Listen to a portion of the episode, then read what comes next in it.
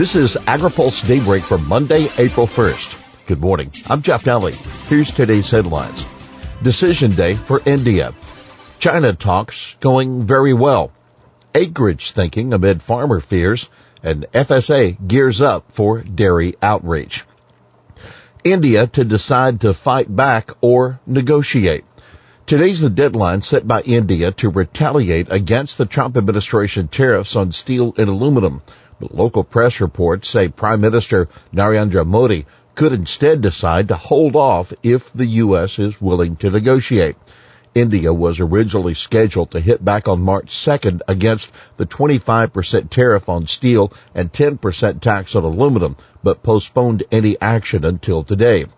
The retaliation, if it happens, would hit several U.S. ag commodities with new tariffs on top of already steep tariffs. On the list of targeted commodities, according to USDA, are almonds, walnuts, apples, and pulses. But instead of retaliating, India might try to jumpstart trade talks with the U.S. as well as convince U.S. Trade Representative Bob Lighthizer to reconsider revoking India's tariff-free privileges under the Generalized System of Preferences program.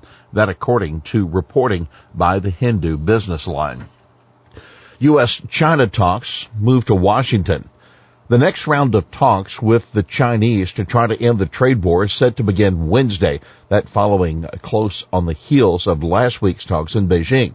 U.S. Treasury Secretary Steve Mnuchin called the talks last week constructive, and the Xinhua News, a state-sponsored media outlet, said negotiators discussed the related text of an agreement and achieved new progress. President Trump told reporters that the talks with China are going very well but also again stressed his willingness to walk away from them.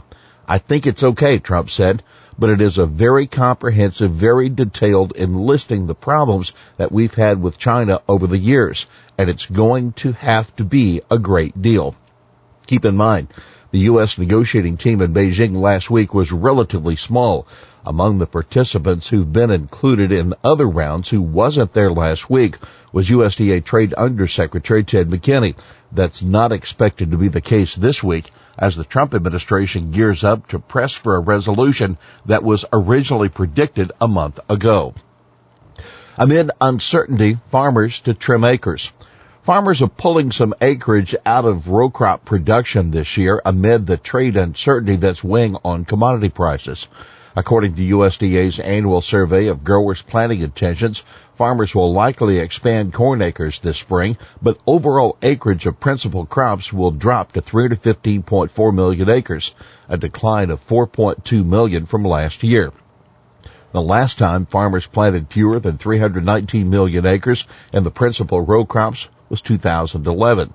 And the bottom line, Allendale Incorporated analyst Rich Nelson says that the projected decline shows that acreage does not follow market prices. He says farmers are frustrated that there hasn't been a rally in commodity prices due to the concerns about flooding in this spring in the Midwest. Keep in mind, the survey was conducted the first two weeks of March, meaning that was mostly finished prior to the disastrous flooding in Nebraska and western Iowa. Trump mulls shutting Mexican border to trade. President Trump, worried about the U.S. trade deficit with Mexico and new caravans of migrants, told reporters Friday he's considering a full lockdown of the southern U.S. border that would also shut down trade between the U.S. and one of its largest foreign markets for feed grains, dairy, beef, pork, potatoes, and many other commodities. It could be closed to all trade, Trump said when asked Friday about the extent of a potential border closing.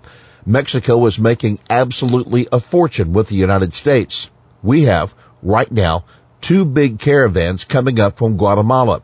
Massive caravans walking right through Mexico. So, Mexico is tough. They can stop them, but they chose not to. As to how long the border might be shut down, Trump stressed it could be lengthy. Now they're going to stop them, Trump said, and if they don't stop them, we're closing the border. They'll close it and we'll keep it closed for a long time. I'm not playing games. The U.S. shipped about $19 billion worth of ag products to Mexico last year, up slightly from 2017, That according to data from the U.S. Department of Agriculture. FSA looks to launch dairy outreach. USDA's Farm Service Agency will be launching its outreach to dairy producers in mid-April. And in an effort to get them to sign up for the Dairy Margin Coverage Program, the overhaul version of the old Margin Protection Program. The outreach effort will include an online decision tool to help producers decide what impact the program will have on their operations, an FSA spokesperson says. USDA is under heavy pressure from lawmakers to do an aggressive, wide-ranging outreach effort to producers, many of whom were skeptical of MPP. Some 38 senators signed a letter to USDA on Friday, a similar letter signed by more than 70 House members. USDA should use every means at its disposal, including partnerships with states, cooperatives, insurance agents, and lenders to make sure every dairy farmer is aware of the opportunities under DMC, the Senate letter said.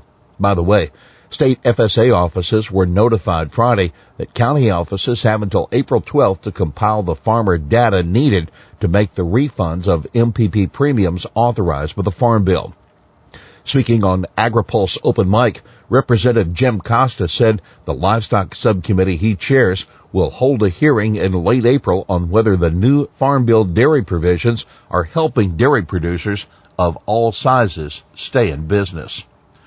Ruling threatens new health plans. A federal judge's ruling is clouding efforts by state farm bureaus and others to form association health plans. The plans can provide insurance that doesn't have to comply with all the requirements of the Affordable Care Act. But U.S. District Judge John Bates ruled last week that Trump administration's move to liberalize rules for the plans was, quote, clearly an end run around the ACA. The administration's regulations improperly allow small businesses and some individuals to avoid the healthcare market requirements imposed with the ACA, he wrote. The ruling came in a lawsuit filed against the Labor Department by New York and 10 other states and the District of Columbia. The American Farm Bureau Federation had joined the coalition to protect and promote association health plans in filing a friend of the court brief in the case supporting the regulations. A number of state farm bureaus have been considering forming AHPs. Two currently have them now. Here's today's He Said It. If it's not a great deal, we can't do it. We can't do it. That President Trump on the U.S.-China negotiations. Well, that's Daybreak for this Monday, April 1st. AgriPulse Daybreak is brought to you by Watkinson Miller and Dairy Management Incorporated. For the latest news out of Washington, D.C., visit agripulse.com. For AgriPulse Daybreak, I'm Jeff Nalley.